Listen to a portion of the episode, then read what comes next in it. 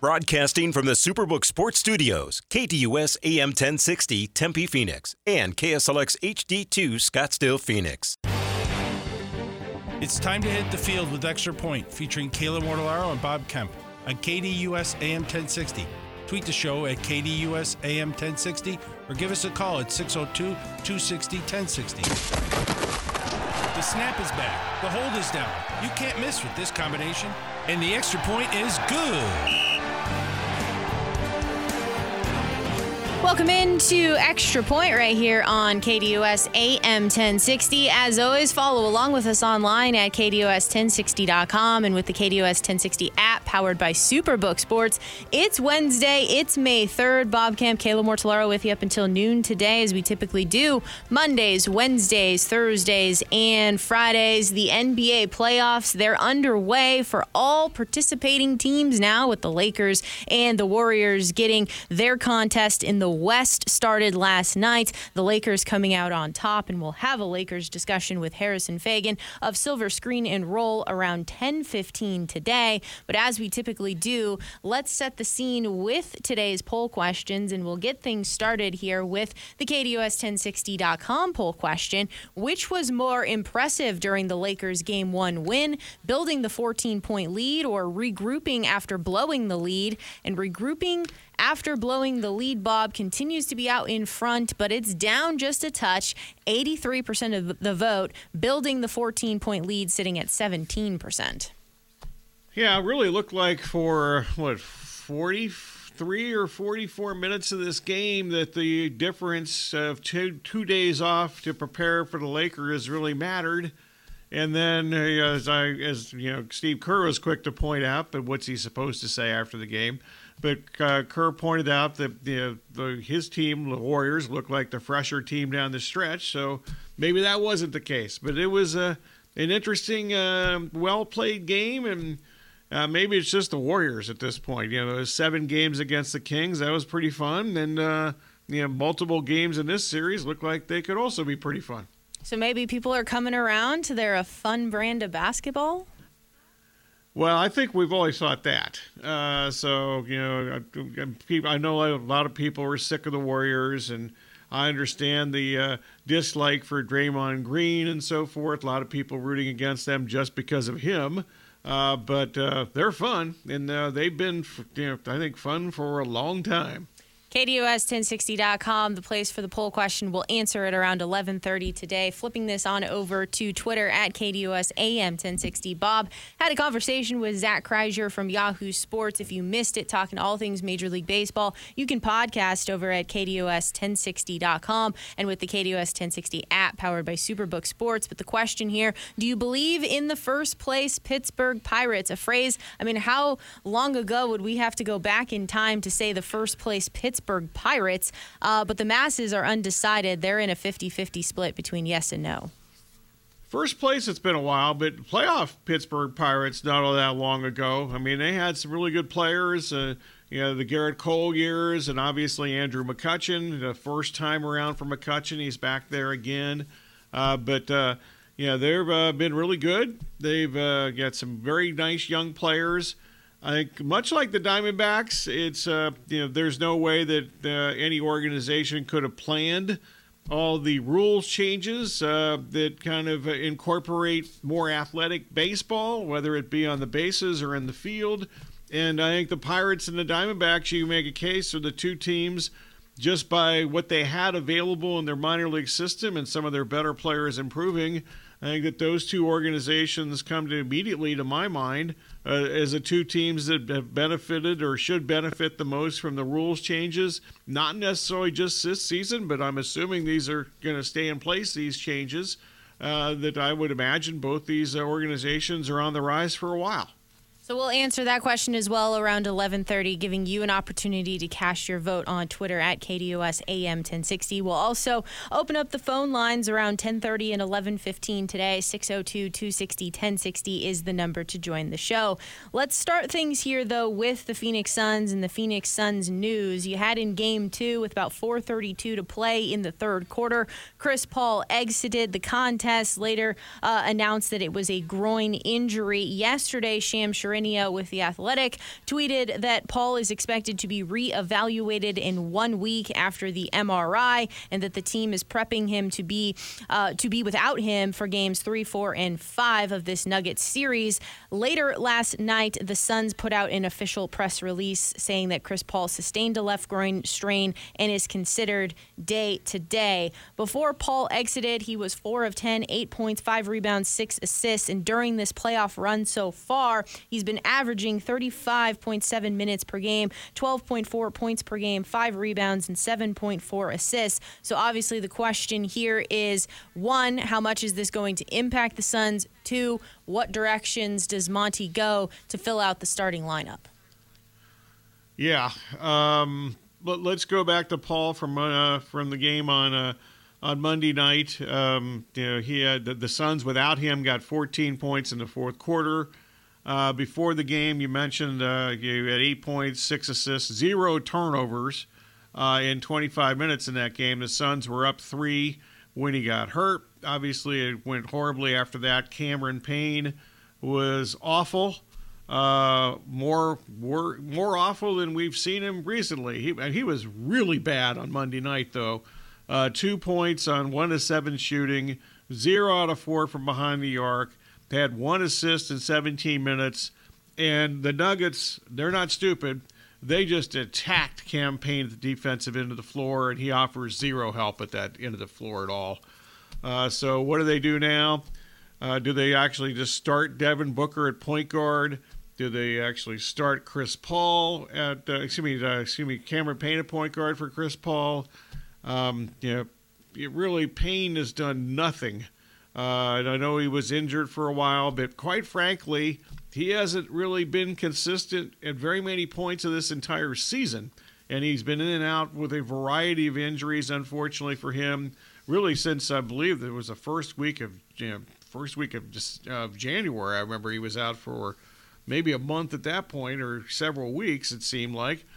Uh, he's just not been the player. He had a great bubble performance, uh, and that, that, uh, that resulted in the Suns signing him to a contract extension, which looks like a mistake right now. Yeah, so I mean, he's Monty Williams certainly has plenty of decisions to make there, whether or not it's going to be start Cam Payne or go in a completely different direction, put somebody else on the floor, and like you say, really have Booker become more ball dominant. We've obviously seen him uh, out of necessity do that already in these playoffs, and then have Cam Payne come in in a very limited dispelling role off the bench like he has been. So uh, there's time for them to figure this out as they don't play again until Friday. But does it feel like at this point that the mountain is too high to climb, especially after not getting game two and the Chris Paul news at this point, uh, kind of having to say, well, now Kevin Durant and Devin Booker are going to have to be even more special? I think it's highly unlikely, uh, but you know it's not impossible. Uh, the Nuggets are really upset that there's all this time between games two and three. That was even I think they were up they were upset before the Paul injury. Uh, they're they're really pissed. Uh, if you watch the post game press conferences on Monday night, Michael Malone and Murray and Jokic, none of them were specifically asked about the layoff between Monday and Friday but they all just voluntarily talked about it, and they're really upset about the way that the schedule works. And it, it is unusual. I know that there's hockey involved, and God knows what else as far as these schedules go. But you know they have all this time off, and the Lakers and the Warriors are they're literally playing every other day for two weeks. If it's a seven-game series, they play every other day. Uh, I do want to go back for a second to Chris Paul and just in general of how much he has been plagued by injuries, especially in the playoffs. Uh, it just really stinks for a guy personally to to be in this particular situation throughout his career. Uh, in a Suns uniform alone, last year you had the left quad injury, the thumb injury. In 2021, you had the shoulder injury. You also had COVID. You also had the left wrist surgery after the finals. Uh, so just in general how things have gone for him in the postseason, and obviously we know, uh, you know, the type of player that he's been throughout his career in the postseason uh, that has, you know, kind of passed him by a little bit here. He's now 37 and he will be 38, I think, in a couple of days. So certainly this is not how you would like things to potentially end in a Suns uniform for, for Chris Paul. I can't imagine anybody should be surprised about this. Unfortunately, he was injured in some of his days in the postseason before he got to the Suns. Um, you know, I got harken back to the forgot what draft it was, Jalen the Jalen Brunson draft. Uh, the Suns, that's before they got Chris Paul. But the Suns had two chances, as did every other team in the league, because it wasn't Brunson didn't get picked in the second round. Know, I forgot the guy's name that the Suns picked, the dude, the point guard from France, who was just pathetic. Uh, that's who they picked instead.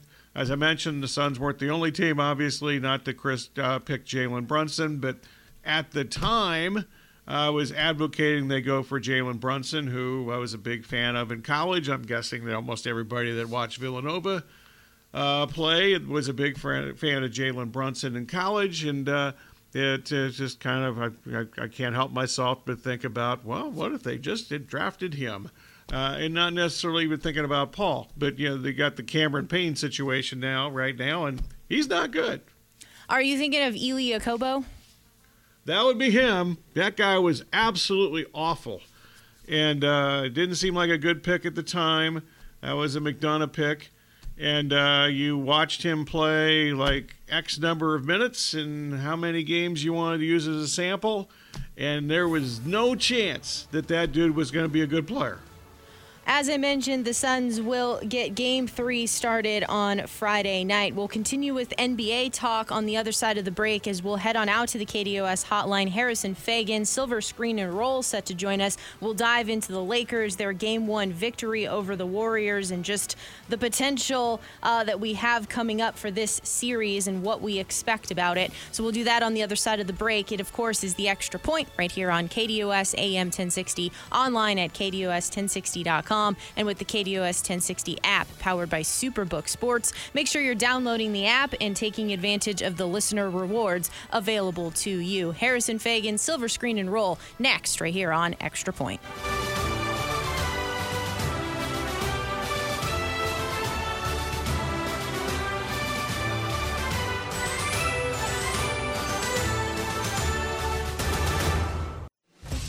Every Monday night, check out Ray Adams as he hosts the Monday Night Golf and Lifestyle Show from 6 to 7 p.m. here on KDUS AM 1060.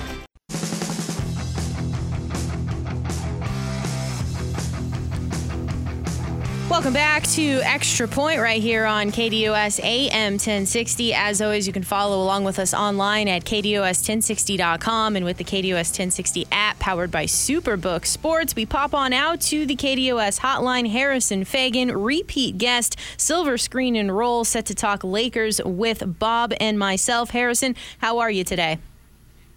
Uh, I'm doing well. It was, uh, you know, stayed up pretty late last night covering that win, but you know it's always more fun to do those after a win than uh, you know the alternative. Yeah, suddenly that sleep deprivation just hits a little bit differently if there's a win involved in it, right?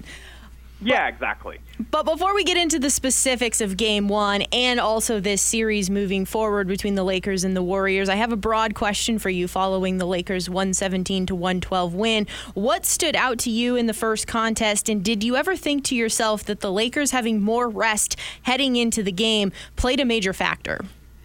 I do think that that was part of it. The Warriors did look a little bit tired. I mean, they the Warriors take a lot of threes in general, but they took, you know, like almost a historic amount last night. I think over half their shots were threes. I think they took about 50, uh, if I'm remembering the box score correctly. Um, and you know, it, it was just they were they were firing away from deep. I think you know Steph clearly didn't have his legs for most of the game. He got it going there in a little bit in the fourth, and like I think they're going to play better than they did last night. But I think the Lakers, you know, as far as the thing that stood out the most to me, I think uh, it was that the Lakers appear to have some good options to sort of change up their coverages on Steph.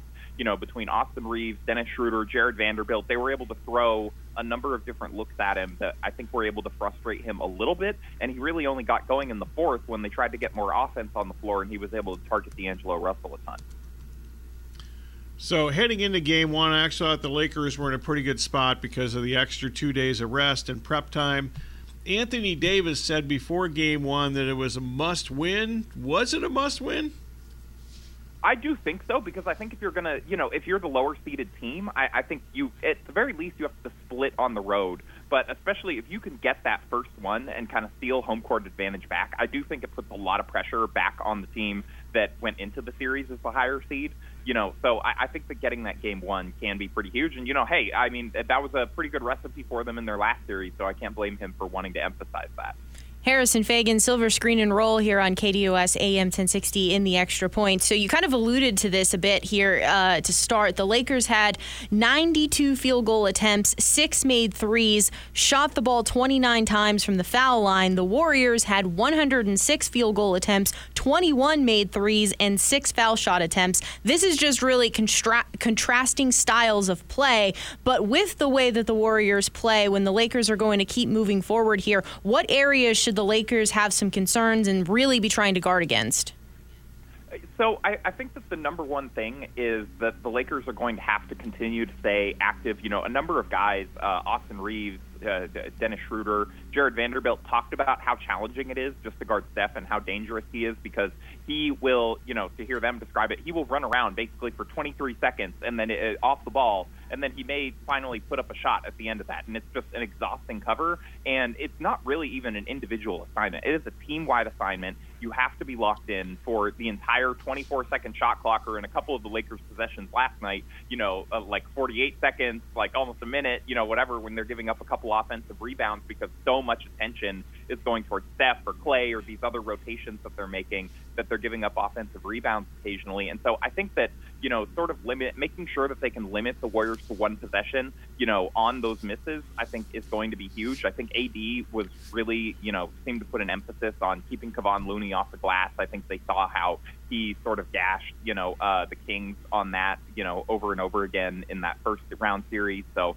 I think that sort of trying to limit them to one shot and just, you know, it's going to be mentally challenging and, you know, physically taxing to stay that locked in on Steph over the course of a seven game series. And so I, I think that, like, trying to push past the fatigue factor, I think is going to be huge. And also, again, like why I think getting game one last night when they were as fresh as they're going to be in this series was huge. Davis, 30 points, 23 rebounds, 5 assists, 4 block shots. I know they won a championship in the bubble, but considering the opponent and the circumstances, was last night his best performance in a playoff game?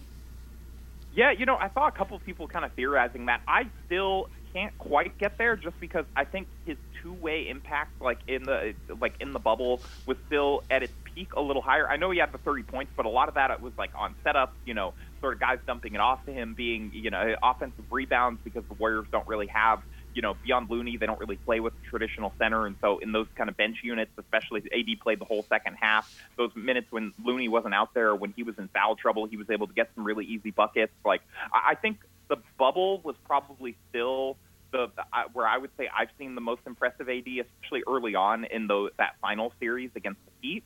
But you know, as far as defensive impact, this is definitely the greatest I've ever seen him play because the, the Lakers have never needed more from him than they have so far during these playoffs.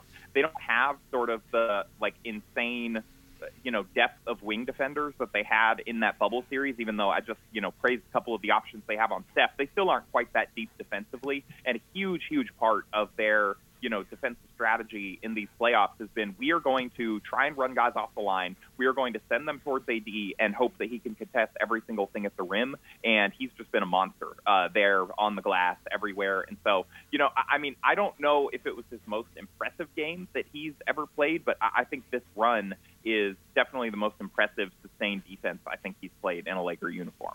Sticking with Anthony Davis for one more question. Uh, clearly, everything seems to be funneling through him, and especially trying to uh, use things in the paint with him. When will the Lakers get in trouble if they continue if they move away from Anthony Davis? Will that be where things start to kind of break down for the Lakers? Yeah, I do think so because he's kind of clearly their biggest advantage in this series.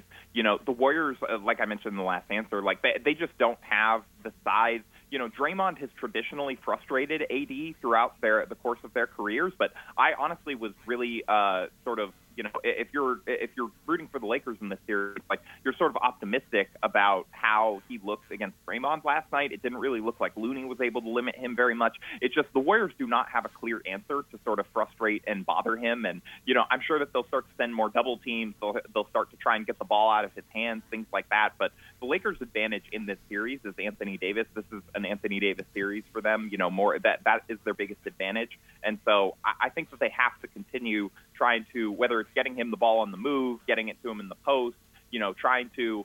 The Lakers guards have done a really good job of putting up shots you know, after they check to see if AD has his guy behind him already boxed out, and so he can get an offensive rebound. And so that's kind of been part of their game plan, where like we'll put up the shots, but we're trusting that AD can get it if they miss. And you know, I, I think combining all of it, it com- in conjunction with sort of the Warriors' deficiencies on the glass and you know in the post, I think that this is series for him. And then you know factoring in uh, also like the free throw advantage as well. When they're going to be going into the paint that much, he's a pretty solid free throw shooter. Like you know he's going to have to be their best player, I think, for them to win this series.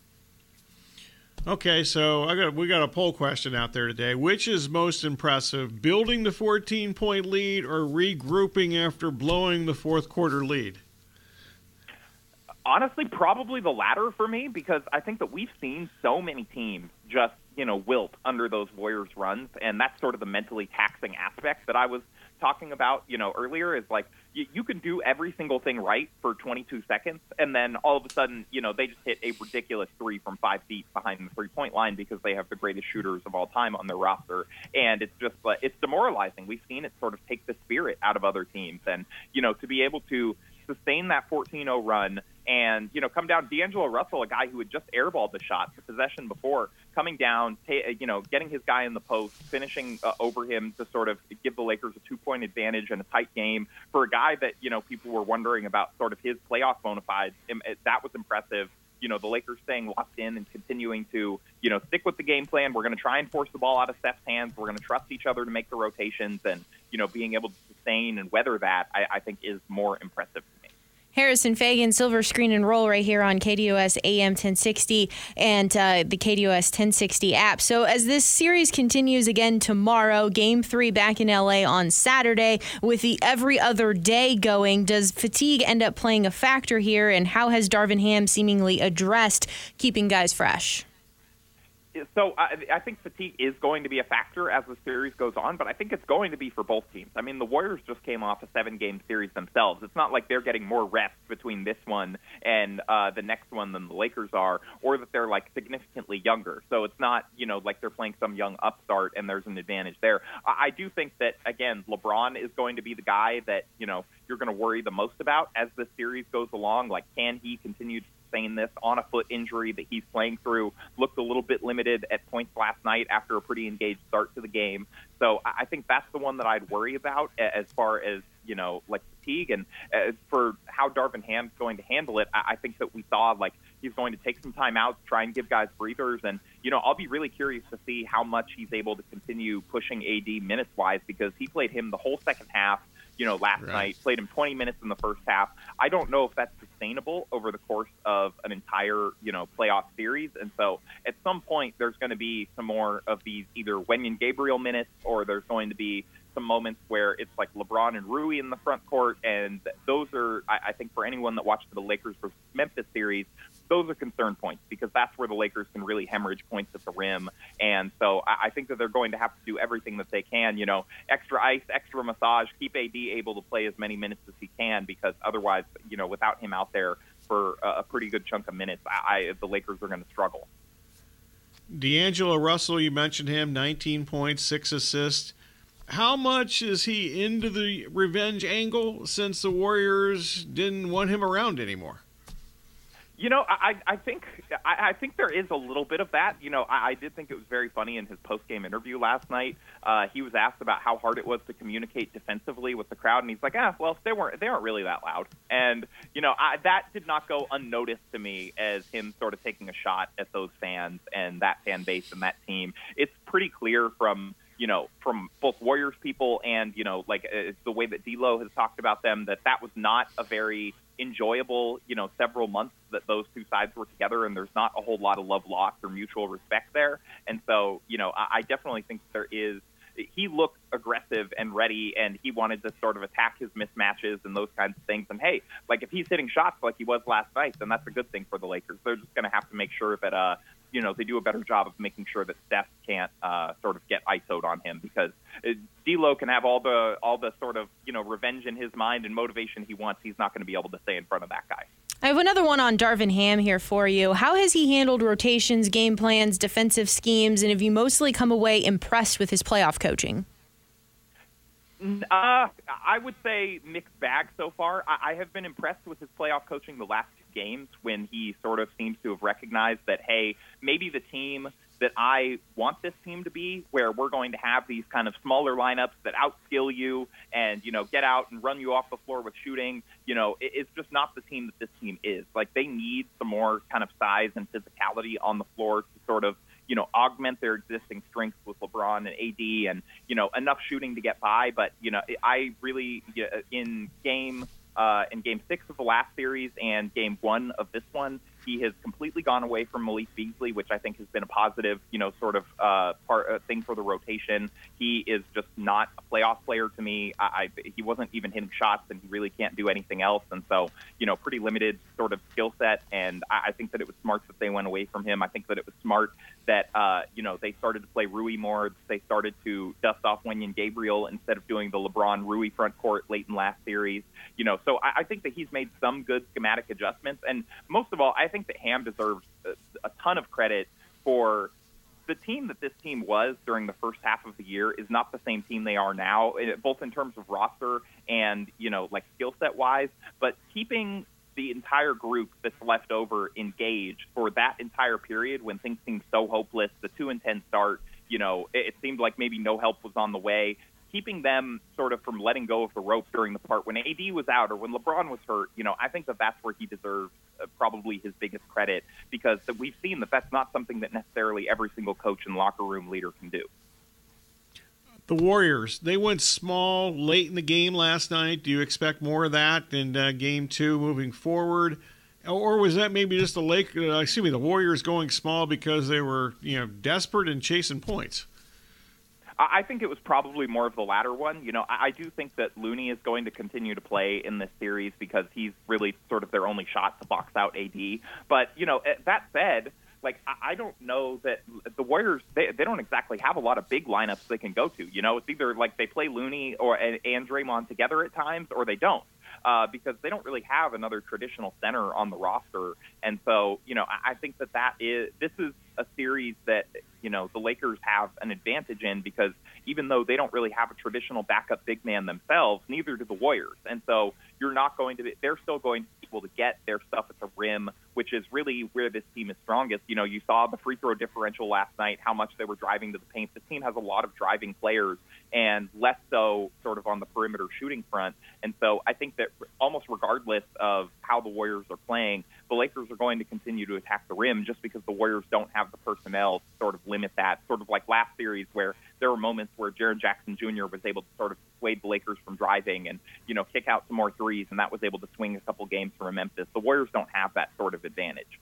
Harrison Faigen, silver screen and roll here on KDUS AM 1060 in the extra point. Realistically, the Warriors aren't going away here. They'll make adjustments. So, how do you see this series playing out the rest of the way? So, I went Lakers in seven before the series just because uh, of sort of the Steph factor and just being terrified of him. He is you know an impossible cover in so many ways, and you know just uh, as dangerous uh, as like I think any NBA player that I've ever watched or certainly uh, you know rooted against in the playoffs. And so um, you know he is you know, he is capable of swinging a couple games in the series on his own. But other than that, I really like a lot of the Lakers matchups. I like that they're going to be able to win the free throw battle every single night because of how much more physical they are, how much more they're going to the rim, and how many threes the Warriors shoot. Like, I don't think the Warriors are going away, but I, I do think the Lakers, you know, last night only sort of further emboldened my belief that the Lakers can win this series. Harrison, thank you so very much for the time, and we look forward to doing it again if uh, you know the Lakers keep on winning. Yeah, you know, I, like like I said, like I told Bob last time, I'm always happy to come back when the Lakers are winning. I feel like I only get invited places when they're when something goes wrong. So you know, who knows? Maybe that'll be the next time you have me back uh, if the series goes the other way. We're on a bit of a streak here, so we'll try to keep it rolling. I appreciate it. Thanks once again. He is Harrison Faigen, Silver Screen and Roll, and that Lakers and Warriors series got underway last night, and it will uh, get started again tomorrow for game number two. Your turn. Yeah, Harrison is scheduled for today before before the game last night. So there. That is true. We did. Yeah. Uh, and he, and it was all confirmed before the game. I know we talked about it. Yeah. Sometimes it doesn't get confirmed until later on, but confirmed we, yeah. before the game. There we go. 602 260 1060 is the number if you'd like to join the program. We'll take your calls now, get to you on the other side of the break. We will continue some NBA playoff discussion. There was another game going on yesterday, and that was over in the Eastern Conference with the Knicks and the Heat, and another Eastern Conference game set to get started today. Is Joel Embiid playing? Is he not? I don't know. Question marks. But your calls 602 260 1060. It is the extra point right here on KDUS AM 1060 on online at KDUS1060.com. HD Radio is here for KDUS AM 1060. Check out your favorite shows and games on 100.7 KSLX HD2.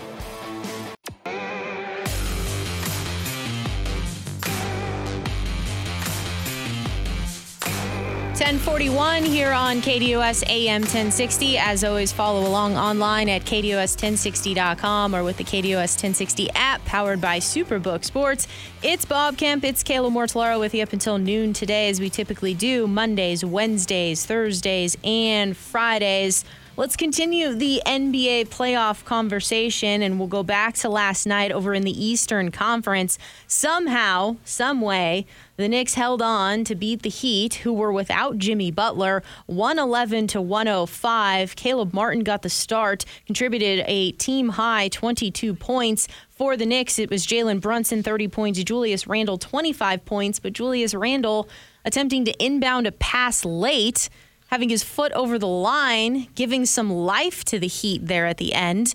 Uh, but first of all, how are the Heat doing this? They just keep losing players. I thought maybe the regular season Heat had told us everything we needed to know about, well, maybe we just need to accept that this te- Heat team is not the Heat team we expect them to be, especially with their trials and tribulations in the play in game. And here they are, uh, really making it quite a test for their opponents. I'm not surprised now. I mean, uh, Erik Spoelstra is a tremendous coach, arguably uh, the best current uh, playoff coach, you know, like east of you know Steve Kerr in the NBA. I mean, they're always good. They always seem to get guys to play hard. You know how much of a Pat Riley influence there is. Obviously, he's still a, a big part of this organization, but uh, not that surprised uh, you know, they were really, you know, they were in control of this game, in my opinion, uh, for the majority of the game. Control is maybe a strong word, but I thought they were in really good shape to win uh, for the majority of this game, and then the Knicks just dominated the fourth quarter. Uh, the Knicks they ended up winning by six. They outscored the Heat by seven in the fourth quarter. You know, Randle uh, made a few plays, but you know, I understand you almost had a triple double. It looks great, but if you watch the game I don't think he played that well. Uh, he missed a bunch of easy shots. You mentioned the out of bounds situation. Uh, to me, Brunson and Jalen, uh, Jason Hart are the reason they won this game. Yeah, Brunson a game high 30. Hart was he almost had a triple double on his own, 14 points, 11 rebounds, and nine assists. And Brunson and Hart, those were the two dudes who made the biggest plays of the game for the Knicks in the fourth quarter when they rallied to win. Uh, they will play again on Saturday, 12:30 p.m. As it was this morning, the Knicks were plus three and a half, and the Heat were minus three and a half.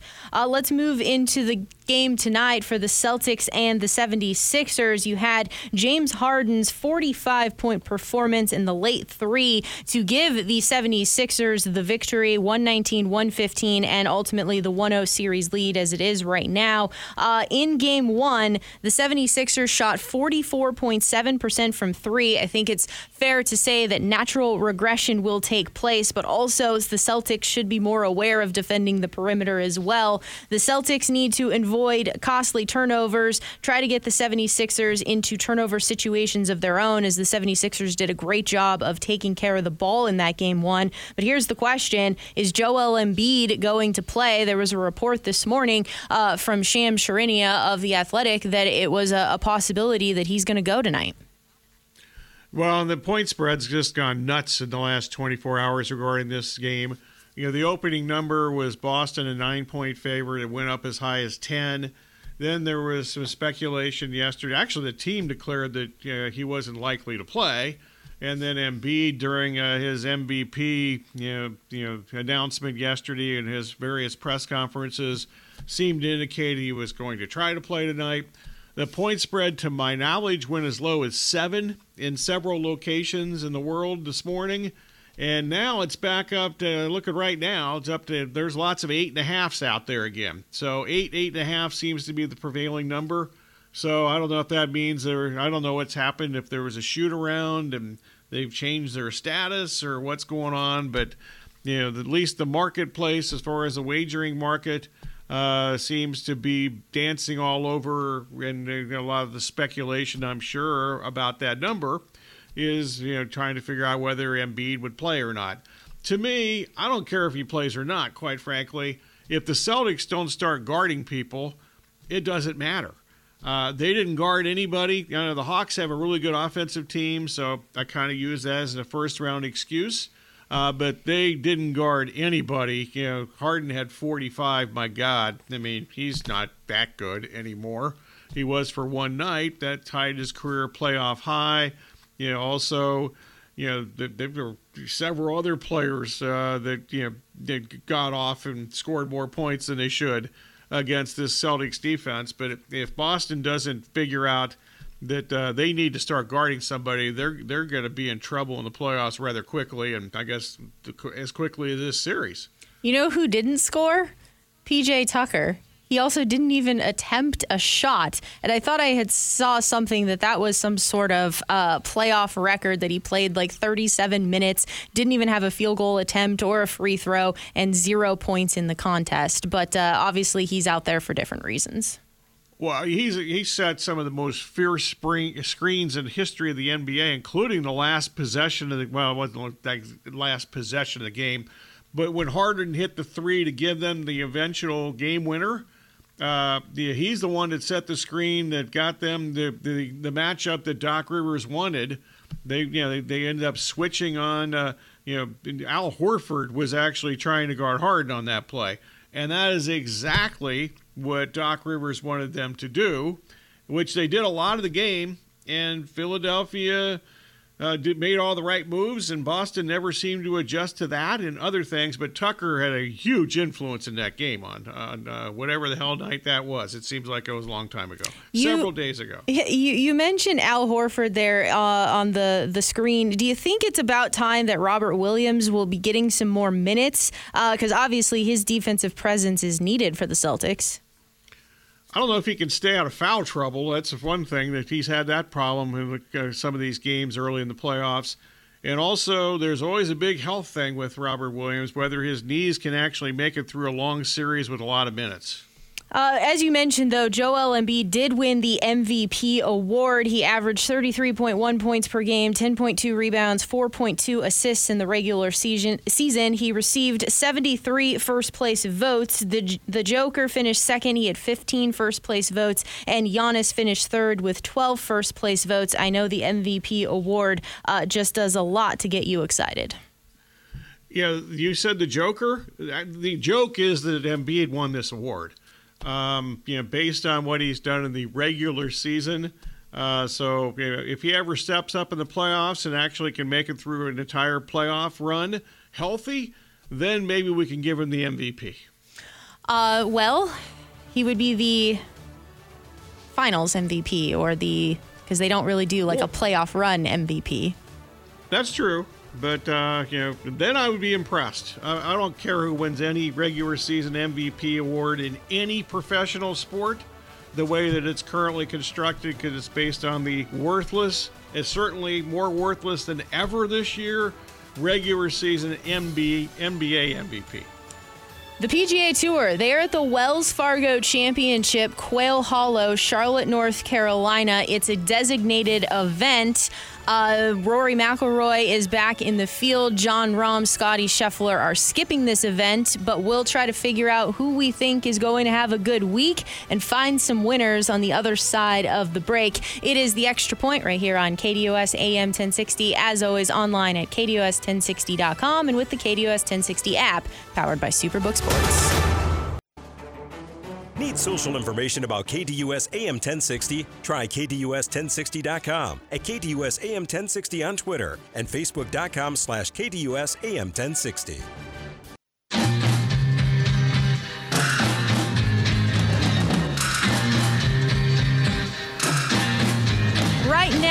Over at Putting World, located in Scottsdale, 16259 North Scottsdale Road, you can get a day pass, $39 Sunday through Thursday, $49 Friday through Saturday. Play as many times as you like on the 18 hole putting course. Test your skills with friends and family. Compete in the Saturday night putting contest. Also, Putting World has the performance studios and instructors to help you better understand your putting and how to putt better. Bob, I'll tell you this part here. Putting World helped me have success in our scramble on Friday. Uh, there were three, four holes in a row where we hit it fairly close. The three people in front of me in the scramble didn't make the putt, and so then who had to come to the rescue and make make the putt so we could get some birdies and and uh, improve our Point score. to yourself right now. Point to yourself right now. Uh, like I'm- the, thumb, the, th- the thumbs up, pointing to yourself. I might be. I don't know. Uh, you know, it's it's quite possible. Yes, uh, Okay. but Putting World helped me be able to be ready to go for all of that. Great food and drinks at Bar 19, and with the heat coming, get out of the heat. Enjoy some bragging rights with friends and family over at Putting World. That's puttingworld.com. One other bit of item before we get into the PGA uh, Tour event, Wells Fargo Championship at Quail Hollow. Bob, the match, it's back. This time it's going to be Patrick Mahomes and Travis Kelce versus Steph Curry and Klay Thompson. Does that do anything for you? Not really. Um, I like watching them all play their respective sports. yeah, I don't know how I feel about this one. Obviously, Mahomes has been a part of it before. Um, I don't know how good Travis Kelce is or Klay Thompson. Obviously, Steph Curry's pretty good. He's played in some um, like minor league golf events before and has held his own. So. I'd like to go drinking with those guys, or at least dinner or something. Maybe not necessarily drinking. I don't drink anymore, which is sad in itself. But uh, that would be a fun uh, dinner group for sure. Uh, yes, definitely. All right. So the Wells Fargo Championship here, the last time it was hosted at Quail Hollow was 2021. It was ranked the fifth toughest course on tour. Things that we want to look for are strokes gained off of the tee, strokes gained tee to green, strokes gained approach, and strokes gained driving distance because it's a monster of a golf course. 7,538 yards, par 71. You also want to make sure you're kind of looking at things from 2018. 2019, 2021, as well as the 2017 PGA Championship. There were course renovations done, and it got started at the 2017 PGA Championship. And then last year, uh, they did not compete at Quail Hollow because the President's Cup was contested at Quail Hollow. So disregard 2022 from course history. Favorites this week: Rory McIlroy plus 750, Patrick Cantlay 15 to one, Xander Schauffele 16 to one, Tony Finau coming off of his victory 17 to one, Jordan Spieth 19 to one, and Justin Thomas 21 to one. I'm going Patrick Cantlay here at 15 to one. He ranks 11th in approaches 200 to 225 yards, ranks second in strokes gained off of the tee, ranks sixth in strokes gained tee to green. He's playing as good as anyone is without a win so far, and we're sticking with this theme here a caddy change, and maybe that means you ascend yourself to the top. Also, here, uh, he split with his longtime caddy, and he's going with Joe LaCava. Joe LaCava, of course, is Tiger Woods' caddy, which then leads us to think. Where's Tiger Woods at health wise if he's off of Tiger Woods' bag and onto Patrick Cantlay's bag uh, in a permanent fashion. So we'll see how that goes. Also going Cam Young, 21 to 1. He ranks fifth in approaches, 175 to 200 yards, ranks 12th in strokes gained off of the tee, and ranks 18th in strokes gained tee to green. Our top finishing positions. Viktor Hovland, pl- top 20 for plus 115. Numbers coming to you from the FanDuel Sportsbook. Rickie Fowler, top 20 at plus 175. Jason Day, top 20 at plus 115. And our long shot, which makes absolutely no sense why he plays well at this golf course, but he does. A T18 in 2021, second in 2019, and a T16 in 2018. It's Joel Dahmen, top 40 at plus 180. So we'll see how the Wells Fargo Championship at Quail Hollow coming to you from North. North Carolina shapes up this week. Another designated event. Then they'll have a week in Texas, and then it's the PGA Championship up in the Rochester area. So, plenty of good golf ahead for the PGA Tour.